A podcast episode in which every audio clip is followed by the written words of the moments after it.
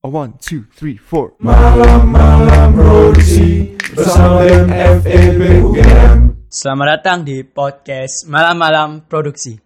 Oke, kali ini kita kedatangan tamu spesial nih, Mbak Dinda Putri Aryani. Halo, selamat datang Mbak Dinda. Halo Pin, makasih ya udah ngundang. Oke, jadi sedikit info nih teman-teman tentang Mbak Dinda. Jadi dia ini mahasiswi Indonesia yang saat ini sedang kuliah di salah satu universitas yang ada di kota Nanjing, Provinsi Jiangsu, Cina.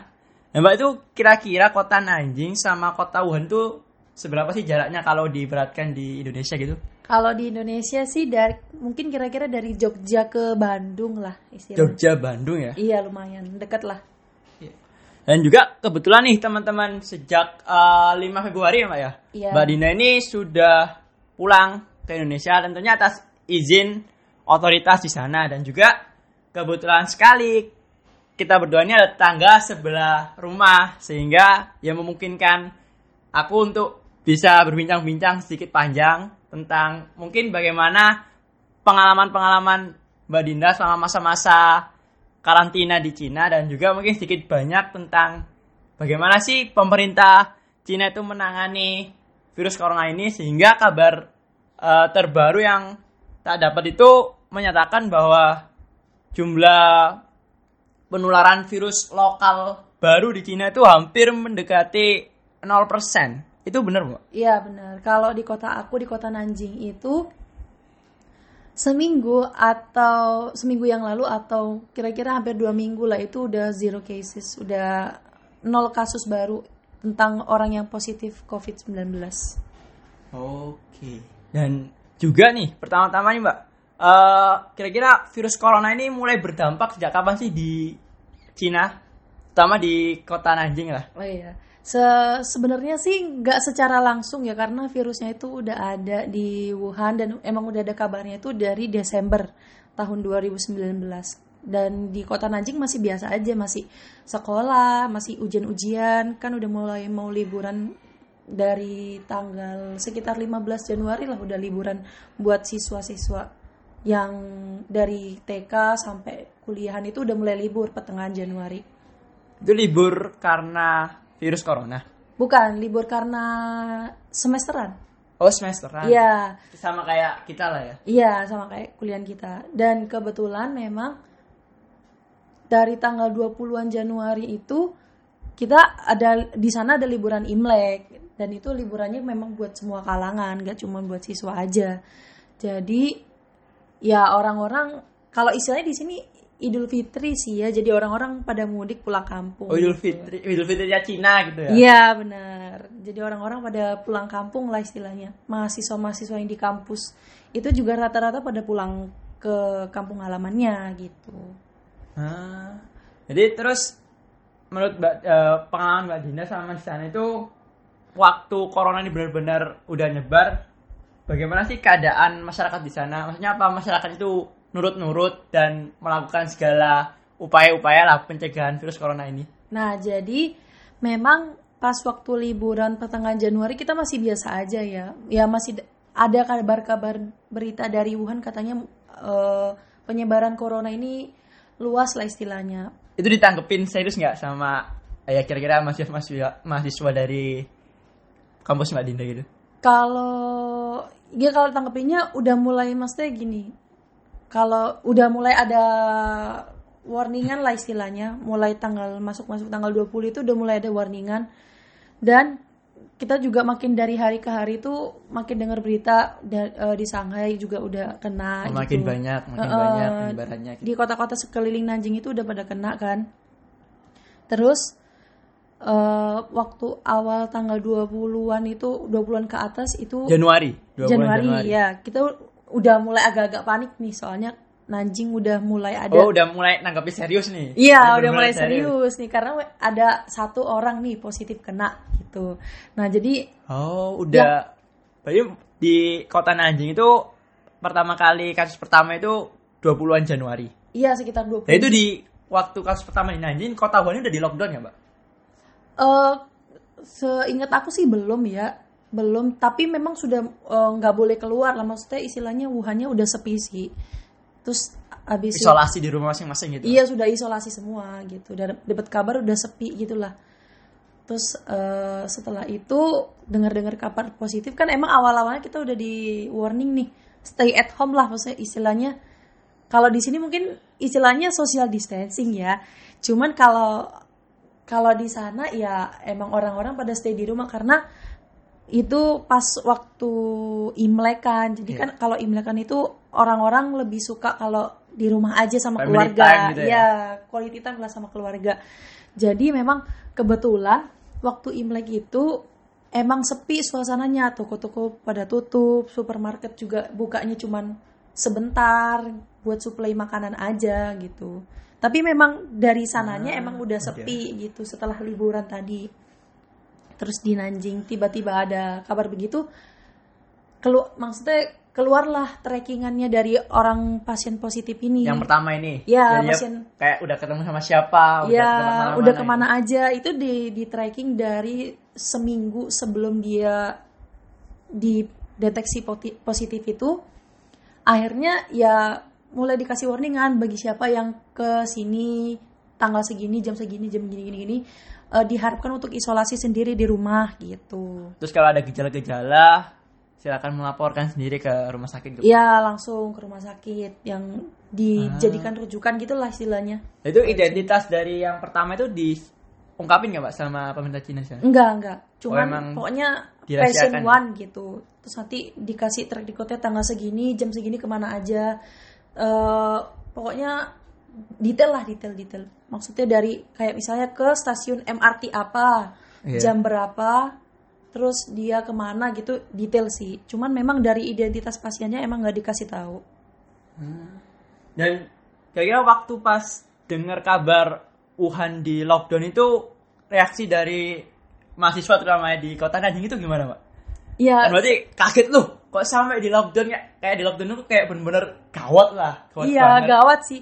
Sebenarnya emang kita dari awal udah panik ya karena meskipun di Nanjing udah sepu eh, enggak enggak di Nanjing itu masih kayak beberapa belum sampai 5 belum sampai 10 gitu di di catatan di kayak ada ada kayak satu platform gitu yang memang dia bis, eh, tiap beberapa jam itu bikin map eh, orang-orang Oh, real time positif. gitu ya? Ya kayak real time report gitu. Itu memang kal yang paling parah banget itu waktu aku di Cina ya. Waktu itu yang paling parah itu sehari bisa 2000 yang positif Di Cina apa kota Wuhan? di Cina. Tapi itu mungkin Secara keseluruhan gitu. Iya secara keseluruhan.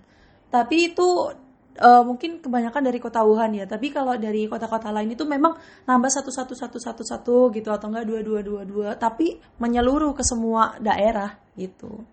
Jadi puncak eh, kayak eh, kasus ini benar-benar menjadi perhatian penuh masyarakat itu awal Februari berarti. Kalau awal Februari itu emang banyak sih sebenarnya.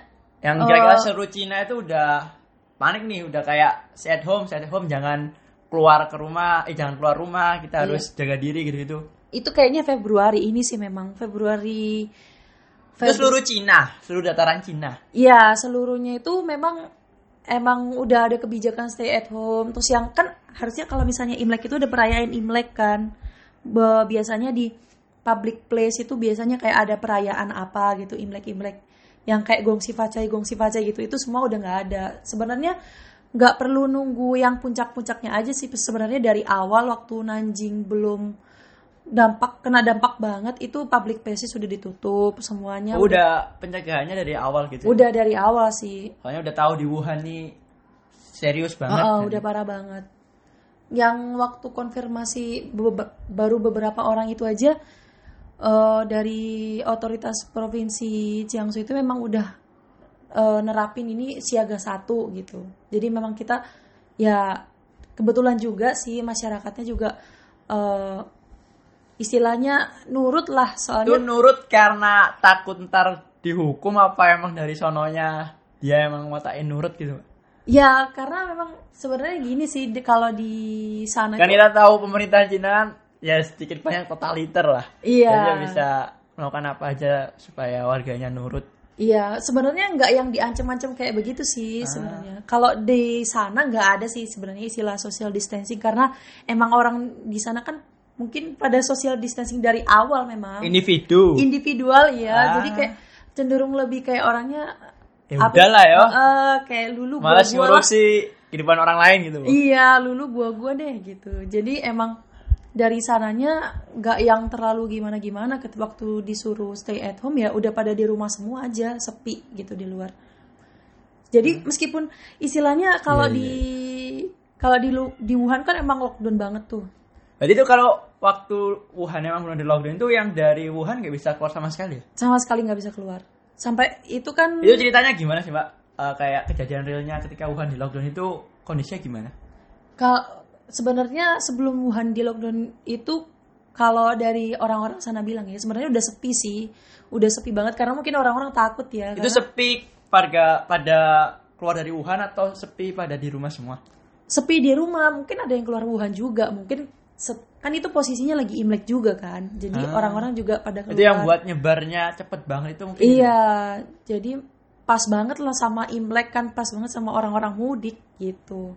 Jadi waktu itu ya istilahnya waktu begitu Wuhan di lockdown ya juga sebenarnya kita ada pikiran waduh ini seserius itu tah gitu. Jadi kayak kebayang-bayang aja kalau misalnya Nanjing kayak begitu gimana. Ternyata juga Nanjing nggak yang lockdown lockdown gimana.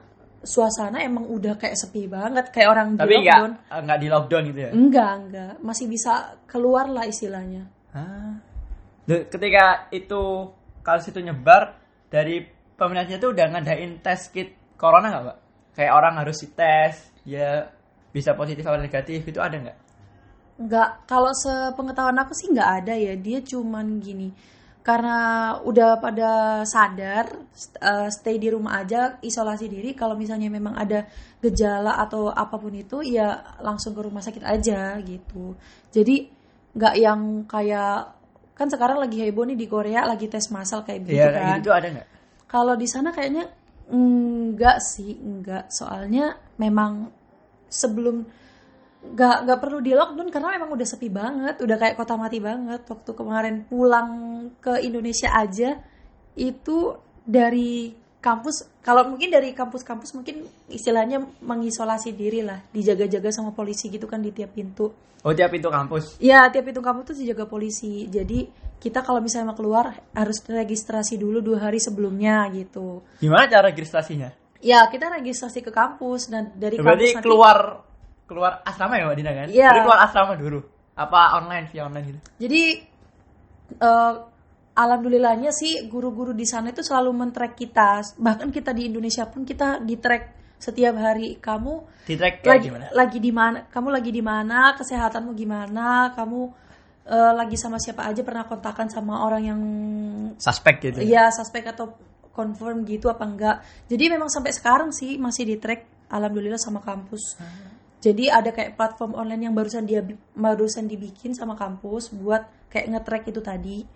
Terus Oh ada platform online-nya. iya, Oh gitu. waktu keluar kampus pun sebenarnya agak deg-degan juga ya kayak soalnya Nah, kayak Mbak Dina bisa balik ke Indonesia itu ceritanya gimana? Nah, ya itu jadi waktu itu kan daftar dulu kan. Beli tiketnya itu emang mendadak banget karena Oh, emang nggak ada bisa beli tiket. Bisa.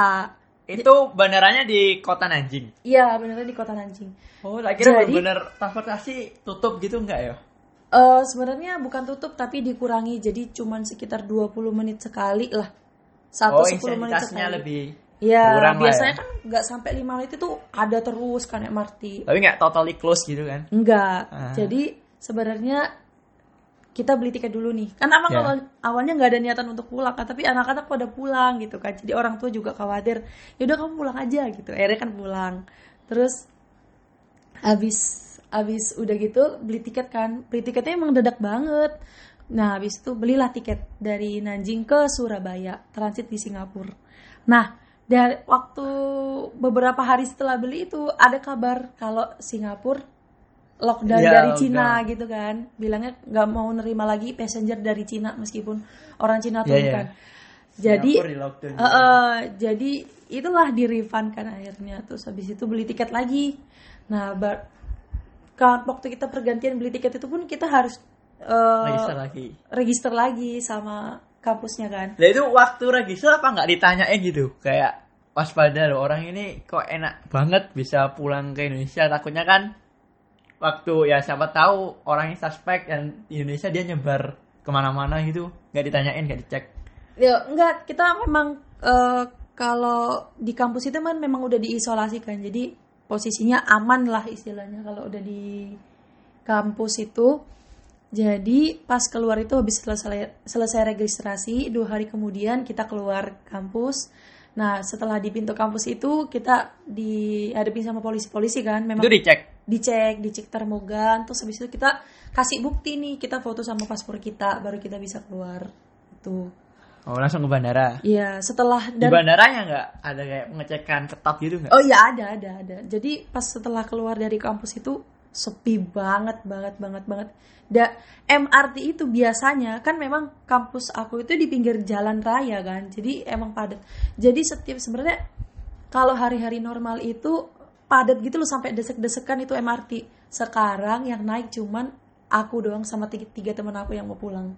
Jadi tapi masih MRT. beroperasi ya Masih, MRT -nya? masih. Tapi memang isinya benar-benar kita berempat doang itu posisi. se MRT segerbong Se- nggak segerbong semuanya semuanya nggak Ah. ada orangnya. Itu berarti orang bener-bener stay at home semua itu? Iya saya atom semua. Terus Ah. setelah itu udah kan kita sampai bandara. Jadi sebelum waktu kita masuk MRT pun kita dicek. Sebelum kita keluar pintu kampus juga dicek pakai termogan itu. Terus kita ke sampai di MRT pun selesai eh, kan sampai di MRT di bandara ya di bandara pun itu juga dicek. Terus kan kalau misalnya mau masuk ke bandara memang sebelum corona itu emang kayak gitu Iya, sih jadi ya. sebelum masuk ke bandaranya itu dibatasin beberapa orang. Jadi ada yang ditahan dulu di antrian, nanti baru masuk. Terus Jadi social distancing lah Iya, ya memang begitu dari awal sebenarnya. Oh, dari awal ada virus. gitu? Iya, sebelum awal dari virus kayak gitu. Setelah itu di bandara juga dicek, dicek, dicek. Terus memang sih sebuah meskipun Nanjing dibuka, dibuka Nggak di lockdown bandaranya, nggak di lockdown lah istilahnya. Sepi. Tapi memang flagnya cuman flag dari aku terbang itu aja. Dari Itu cuma dari terbang- Thai Lion Air itu aja. dari Nanjing langsung ke Surabaya Enggak, itu Nanjing transit di Thailand. oh la- lahir di Thailand dulu Iya. bukannya di Thailand juga banyak ya kalau Nah, itu datanya dia. itu. Tapi kebetulannya itu masih belum di ya belum. Kan Ah. karena Singapura udah ini nih, udah nggak boleh nerima passenger dari Cina nih. Jadi otomatis kita reschedule dong, mesti refund habis itu beli tiket baru lagi. Transit di Thailand kebetulan masih boleh. sekarang nggak boleh Nggak tahu sih. Karena Thailand tuh kalau nggak salah eh, data yang nggak lihat tuh paling tinggi se Asia Tenggara pencobaan misalnya yang positif Iya awalnya ya kan Iya. sekarang udah Indonesia kan. Nah, enggak sampai sekarang yang positif Oh gitu. yang meninggal mungkin emang ini Indonesia tapi yang positif paling banyak itu di Thailand Oh iya benar. Jadi sebenarnya emang Thailand tuh masih jadi tempat transitan buat penerbangan Ah. ke mana mana gitu masih transitnya di Thailand sih. Dan nah waktu sama Indonesia tuh apa nggak diperiksa ya jadi ceritanya waktu di Thailand juga diperiksa. oh di Thailand diperiksa juga? diperiksa pakai termogan sama yang layar itu loh, yang layar pokoknya dari kamera itu kita bisa Ya, lihat itulah ya. suhunya. ya itulah ya nggak tahu pokoknya namanya tahu apa. namanya. Sampai di Indonesia juga sama sih kayak Thailand. Sama dari pakai termogan sama screening gitu juga. udah habis itu ya udah bisa Terus kita bebas keliaran itu Kita dikasih health card. Jadi kayak kartu kesehatan gitu warna kuning. Mungkin anak-anak dari mana kartu di Indonesia apa di Thailand di Kan? Indonesia di Indonesia dikasih Ah. nah itu buat kamu misalnya mau medical check up atau enggak kamu misalnya ada gejala-gejala batuk apa gitu lah itu waktu mbak Dinda pulang di Indonesia tuh udah ada yang positif nggak belum belum belum oh masih belum belum belum belum belum kena malah. Berarti 5 Februari itu belum ada kasus ya di kita ya? Belum belum belum. Tapi udah waspada di bandaranya. Iya Bandara udah, Juanda ya? udah enggak bandara ini bandara Suhat. Suhat. Oh. Ya jadi di bandara Suhat itu emang kalau misalnya yang penerbangan internasional masih ada termogan masih ada screening gitu masih. Itu dari sebelum virus corona apa pasca ada virus corona nyebar di Cina gitu Ya pas virus coronanya baru di Oh, Cina pas virus. itu itu udah udah termogan sama udah screening anu ya gitu. penanganan pencegahannya udah dilakukan di pintu-pintu bandara ya Iya udah yang penerbangan internasional cuman yang penerbangan lokal memang belum ada kan mungkin pikirannya ya di Indonesia belum ada ya gitu. Ah. Jadi penerbangan lokal itu waktu aku dari Jakarta ke Surabaya itu emang belum ada sama sekali ya belum ada sama sekali. Jadi aku dapat kabar dari teman-teman yang pada balik dari Jogja itu katanya nggak ada eh, pengecekan sekali padahal udah positif Iya harusnya Udah sih kalau positif sih gitu. udah ini sih ya. Cuman kalau yang kemarin aku tanggal 5 Februari itu emang belum ada sih. oh belum Jadi terus nyampe nya juga di terminal 1 kan. Kalau kat- kalau kata teman-teman aku yang dari terminal 2 nyampe di Banjar, Bandara Juandanya dia eh, ini dicek pakai termogan juga, pakai screening juga. Cuman karena aku di terminal 1 bandara lokal lah istilahnya. Jadi nggak nggak ada pengecekan kayak gitu. Langsung aja pulang. Oke. Terus Mbak, kalau eh, buat dari penanganan nih, seberapa cepet sih pemerintah Cina itu menangani kasus ini? Kayak gercep gak? Ya gercep banget sih. Maksudnya Ya, kayak gimana gercepnya itu? Apa kebijakannya atau apa? Ya sebenarnya se kebijakan sana sama kebijakan yang di Indo ya sebenarnya mirip-mirip aja sih. Ya Oh, disuruh Mirip-mirip aja. eh, isolasi di rumah gitu. Terus habis itu jangan keluar rumah gini-gini gini. Mungkin yang Berarti lebih ke personalnya berarti ya? iya sebenarnya sih istilahnya memang dari sananya orang-orangnya memang sadar pada sadar diri semua ya. Jadi gampang Ya, aja. mungkin sih banyak faktor pemerintahnya nggak sih sistem. Jadi orang itu kayak ya patuh lah, patuh Iya banget dan ke pemerintah. Ya mungkin ya itu tadi sih istilahnya kayak cuman isolasi di rumah, pengecekan di mana-mana, pengecekan kayak suhu-suhu gitu-gitu aja sih, nggak yang sampai kayak rapid test kayak yang yang di Korea itu enggak sih kayaknya, sepengetahuan aku. Oh nggak ada ya nggak ada tes tes gitu ya? Iya. Cuma kalau ada yang gejala silahkan ke rumah sakit. Iya, kalau yang di sebenarnya ya anjurannya sama aja di rumah aja kayak gitu-gitu, Jaga terus kesehatan. jaga kesehatan, minum vitamin, terus Tapi toko-toko pada buka tuh. Toko-toko nggak ada yang buka. Nggak terus ada. kalau beli makan gimana? Ya itu di supermarket. Nah jadi ya, ini sih yang aku keren banget itu waktu kan sebenarnya kalau misalnya aku beli barang-barang pasar itu harus keluar kampus dulu. Keluar kampus beli di supermarket dekat kampus ada kan barang-barang pasar gitu-gitulah. Semenjak eh, Nanjing ada pasien positif entah beberapa lah pokoknya. Kan itu kampus diisolasi nggak boleh keluar. Nah terus Itu langsung. Hari itu juga ketika ada kabar berita positif nih pertama. iya nggak lama setelah itulah istilahnya. Itu kampus libur apa gimana? emang posisinya libur kan dari pertengahan Januari. Oh, Berarti ini belum masuk ya? Iya belum masuk. Jadi memang Wah. mahasiswa-mahasiswa yang eh, orang-orang Cina itu memang belum balik ke kampus. Jadi di kampus aku itu isinya orang-orang mahasiswa internasional kebanyakan. Hampir semua lah istilahnya isi isinya Ah. orang-orang anak-anak internasional. Jadi yang barang-barang pasar yang kita beli di luar kampus itu kan sekarang kita nggak boleh keluar kampus. Iya. Itu sekarang dioper semua ke dalam kampus. Jadi kampus yang awalnya jual snack-snack itu sekarang jualannya kentang, wortel, brokoli, sayur-sayur, beras, tepung gitu-gitu. Oh kampusnya sendiri yang menyediakan itu? Iya. Itu kerjasama boh sama pemilik supermarketnya apa? Gak tahu juga sih pokoknya. Tiba-tiba eh, ada gitu ya? Tiba-tiba ada gitu. Terus kan Dianterin apa beli kita mbak? ya kita bisa kita keluar down bisa, tapi dia pakai harus pakai masker meskipun di dalam kampus kita ya? harus tetap pakai masker wajib. Jadi ya kita masih bisa-bisa aja ada juga yang main-main basket di dalam kampus jadi masih Itu masih bisa main basket? Iya santai-santai aja kalau di dalam kampus. Dalam kampus, Tapi emang sepi banget sih. Itu cuman ada polisi-polisi gitu aja. Jadi kotanya benar-benar kayak mati gitu boh? Nggak Iya. ada aktivitas. Sebenarnya Nanjing sih nggak di lockdown ya cuma Berapa yang positif di Nanjing berapa? Kalau sampai aku Tahu, pulang Linda. itu sampai aku pulang itu sebenarnya masih nggak sampai dua 20-an nggak sampai 19 Ah. 19 pokoknya kayak gitu gitulah nggak sampai yang berpuluh-puluh gitu Nggak sampai kayak Wuhan lah iya istilahnya. tapi emang udah dasarnya Tapi rentan banget bisa kayak Wuhan. Iya rentan banget dan eh, ini sih karena Wuhan di lockdown kan juga orang-orang dari Wuhan nggak bisa keluar Iya. sama sekali nggak bisa keluar. Itu lockdown Wuhan itu emang polisi siap polisi ada di titik-titik pintu keluar Wuhan gitu. Iya kalau aku baca-baca berita Ya itu beda memang di Cina gitu gimana? memang eh, di seluruh pintu masuk pintu keluar memang udah penjagaan ketat jadi memang lockdown gimana sih jadi nggak boleh masuk gitu nggak boleh ya? iya udah kayak perang banget jadi memang nggak boleh ke mana-mana kan anak-anak dari Wuhan memang nggak bisa pulang jadi ada tuh teman Anak-anak dari Wuhan yang kuliah di kampus Mbak Dinda. Bukan anak-anak yang kuliah di Wuhan itu benar-benar nggak bisa ke mana-mana kan nunggu Oh. dari pemerintah jemput itu kan baru Iya, bisa iya, keluar. iya. Nah itu memang sebelum pemerintah jemput anak-anak yang memang mau pulang pun nggak bisa pulang, nggak boleh pulang karena kan bandara Ah. udah ditutup. Itu Wuhan aja pas provinsi kota-kota di Hubei yang di lockdown. Kayaknya di lockdown baru Wuhan aja, cuman memang eh, kayak semi-semi lockdown lah yang di sekitarnya itu soalnya memang Soalnya baca itu 60 juta. Cina melakukan lockdown terhadap 60 juta penduduknya. iya benar-benar itu kan benar Hubei, eh, Wuhan kan nggak sampai segitu penduduknya. Iya, iya. Kayak istilahnya memang sih lockdown ada juga beberapa yang kayak semi-semi mau semi lockdown tapi kayak mau lockdown benar-benar total gitu. Soalnya ada teman aku dia itu di sebelah provinsi Hubei. Dia eh, memang dampaknya eh, lumayan tinggi lah istilahnya. Waktu di Wuhan itu ada berpuluh-puluh ribu di kota dia sebelahnya itu udah ribuan seribuan gitu. Ah. dan dia itu memang bandara ditutup kan jadi susah lah pulang. Jadi dia sampai harus ke kota lain dulu baru dia bisa pulang ke Indo. Gitu. Coba terus kalau masalah panik buying tuh, kira-kira harga-harga bahan pokok sama di sana naik nggak? Kayak di sini kan masker harganya lima puluh ribu, Iya. hand sanitizer harganya udah satu ribu. Di sana Iya. kayak gitu juga nggak?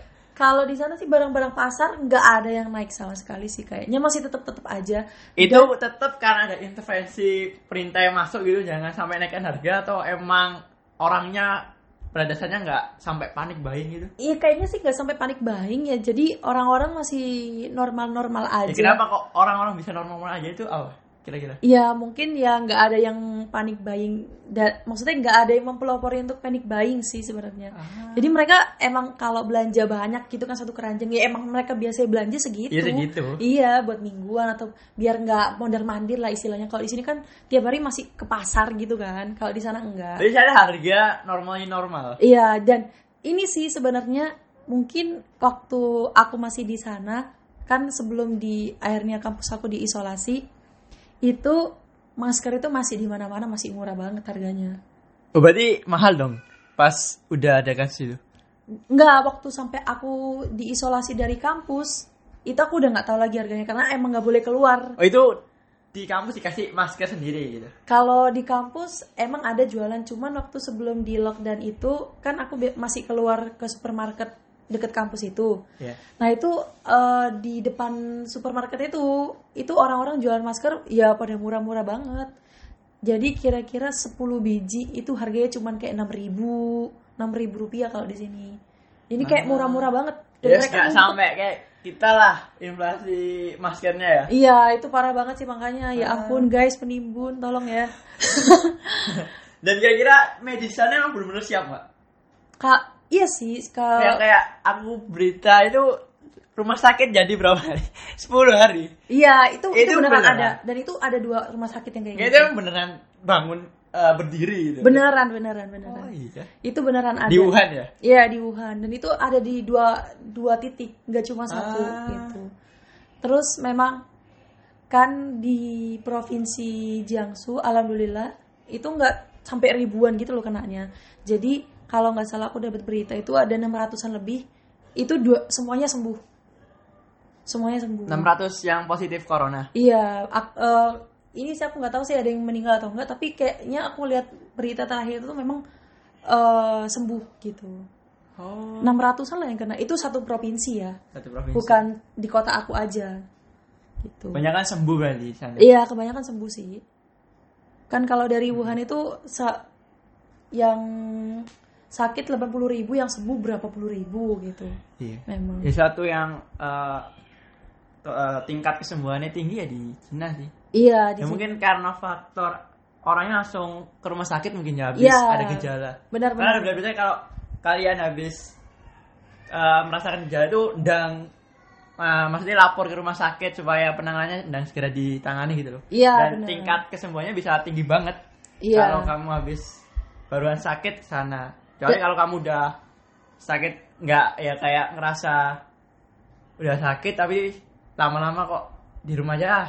Terus Iya. parah kita baru ke rumah sakit yang katanya buat banyak kenapa kok orang meninggal di sana. Iya, ya sebenarnya kalau kita lihat-lihat sih sebenarnya masih ada ya orang-orang yang kayak masih ngeyel gitu ya masih ada, cuman itu bisa dihitung jari sebenarnya. Orang-orang memang udah sadar dari awal kalau ini tuh bahaya banget gitu. Jadi Hmm. udah deh nggak usah aneh-aneh kita melakukan hal-hal yang prevent buat ini Eh, buat merendah aja deh kita ya, bersama lah ya. buat kita bersama aja lah. Dan mereka memang saling support sih kerennya. Meskipun mereka ya, ini- iya, selain supportnya gimana maksudnya? Me- meskipun bukan meskipun mereka orangnya individual gitu-gitu tapi memang kalau Wuhan jauh gitu Iya, itu contohnya itu, tuh keren banget.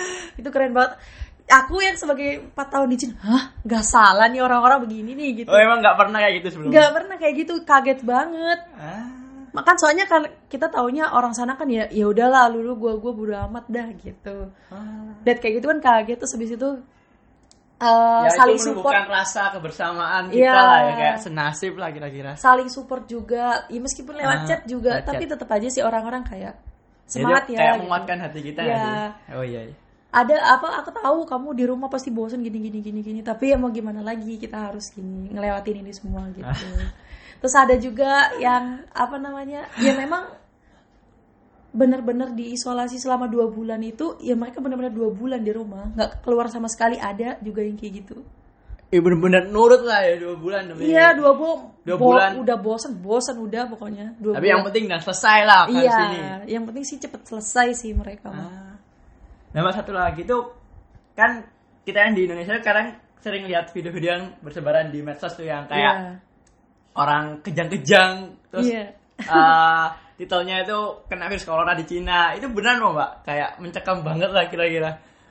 Nggak, Video-video kayak gitu beneran semuanya sih. Sebenarnya waktu aku di Nanjing juga ada di stasiun MRT deket deket sama kampus aku itu ada orangnya tiba-tiba kegeletak, tiba-tiba jatuh gitu. Oh, Berarti beneran yang kayak kejang-kejang tiba-tiba jatuh itu. Iya ada, tapi Ah. setelah dikonfirmasi itu bukan karena corona. Oh, itu bukan karena corona. Iya, karena dia Oh, lelah aja gitu. Sebenarnya Karena penyakit lain. iya karena penyakit lain. Tapi kan kayak kita judulnya lihat nih. Iya. Apa mengerikannya corona di Cina. Iya, mungkin- Kira ya takut kan dulu mungkin kan. ada yang benar sih mungkin ada yang Ada yang benar benar, tapi ya nggak semuanya lah istilahnya mungkin ya ya gitu sih bikin kita makin panik aja sih sebenarnya Hmm. Ya ada itu yang sama- bener, yang juga ada yang mungkin itu bukan dari corona juga ya. iya sebenarnya corona ya kalau kalau kita dikasih penyuluhan sama orang sana ya kayak flu tapi versi upgrade-annya flu gitulah istilahnya Hmm. Oke.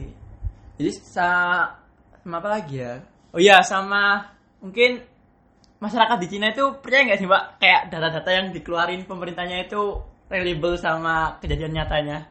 Apa kadang-kadang ragu-ragu curiga ini jangannya dibuat-buat nih Oh. sembuhnya banyak padahal nggak sebanyak itu. Ya, Oh. masyarakatnya percaya nggak mbak?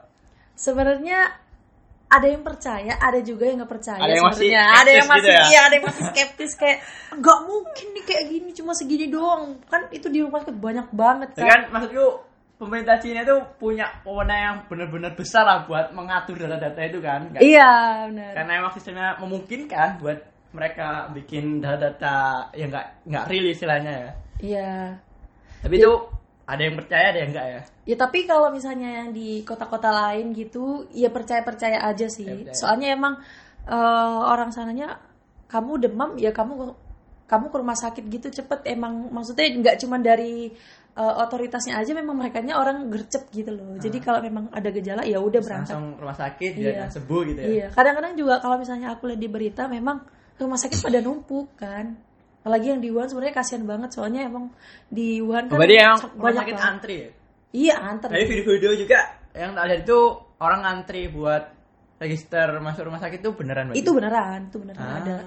Sampai berdesakan kan ya bahaya sih. Iya, berdesakan juga. Terus ada yang udah sampai stres, nangis-nangis. Aku lagi Tapi sekarang udah nggak gitu lagi ya, dong, gitu.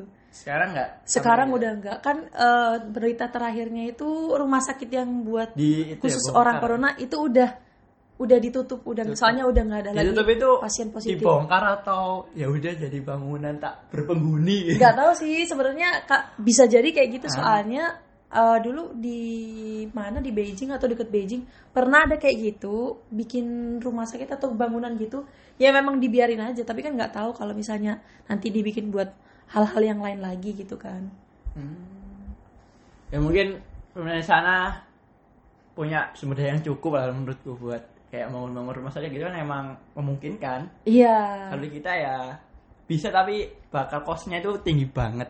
iya bener sih Dan menurut Mbak eh, Mbak Dina nih, kira-kira apa sih yang perlu kita contoh dari penanganan virus corona di Cina itu Eh, buat kita nih eh, di buat Indonesia? kita. ya kalau dari sisi masyarakatnya itu sih sebenarnya nurut aja lah gitu sebenarnya. aja Kak, sama pemerintah gitu ya. Iya, maksudnya bukan gimana-gimana ya. Pasti pemerintah juga udah ngasih Yang terbaik gitu. eh, regulasi lah istilahnya. Maksudnya himbauan-himbauan yang harus kita lakukan untuk mencegah penyebaran ini makin cepat kan. Misalnya kayak ya cuci tangan, keluar jangan keluar-keluar. Kan emang udah ada eh, apa ya, suruhan untuk social distancing itu ya udah kita lakuin aja lah istilahnya.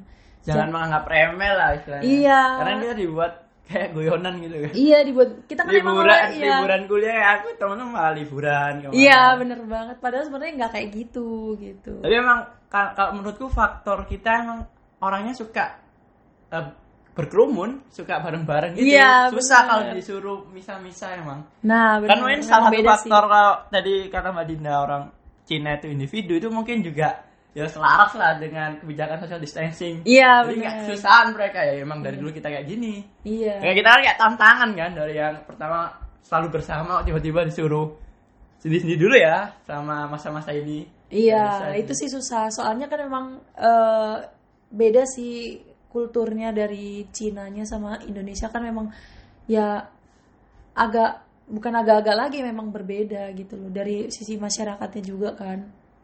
Hmm, Terus kan di sana juga memang udah canggih kan menurut aku sih alat-alatnya gitu. Iya dan kalau di sini mungkin penyebarannya lebih beresiko karena mungkin kayak misalnya kalau orang-orang bilang dari uang kertas nih bi- bisa nyebarnya gitu.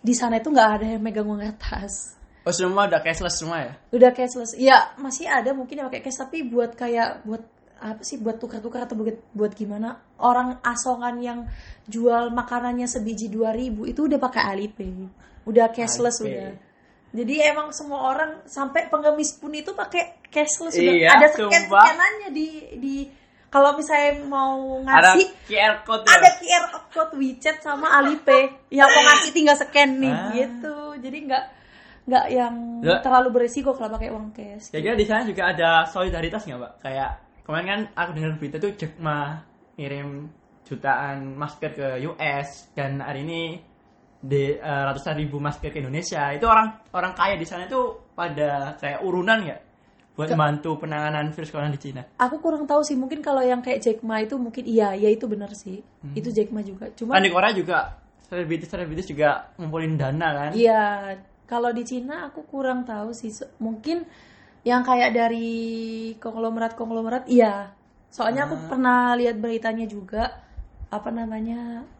Ada kayak contohnya Jack Ma itu tadi emang dia nyumbang sih, nyumbang gitu buat eh pembuatan vaksin gitu-gitu kan Ya, vaksin kan juga butuh itu ya, butuh butuh segera. kos yang tinggi banget kan jadi Jack Ma nyumbang buat situ terus ada artis-artis juga sih kayaknya beberapa Hmm, berarti dapet lah solidaritas juga di iya sana. ya. ada ada Hmm.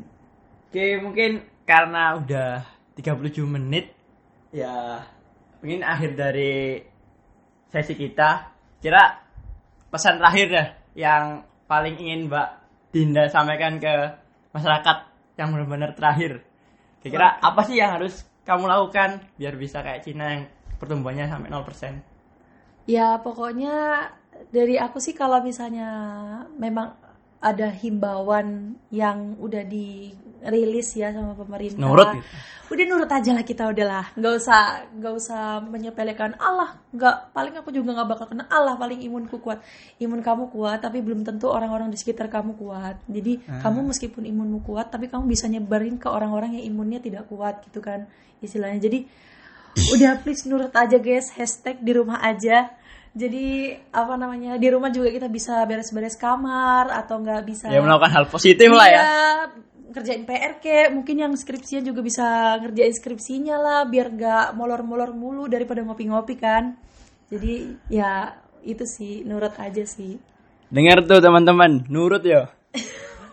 Jadi Cina tuh nurut semua emang ya Pak ya. iya itu memang dari dari merekanya emang udah punya faktor kesadaran utama yang menyebabkan dia bisa ya kita katakanlah berhasil lah itu emang karena faktor masyarakat yang nurut ya Eh, Iya pasti sih, karena kalau misalnya pemerintahnya udah ngasih imbauan, regulasi, kalau misalnya masyarakat yang nggak nurut, sama aja bohong kan? oke nurut tak masukkan ke dalam otak nurut oke lah masih banyak Mbak Dinda ya Iya, sama-sama. Makasih juga udah diundang. tuh dengerin teman-teman kita harus nurut dan mungkin sekian dari kami berdua Thank you and stay safe and healthy everyone.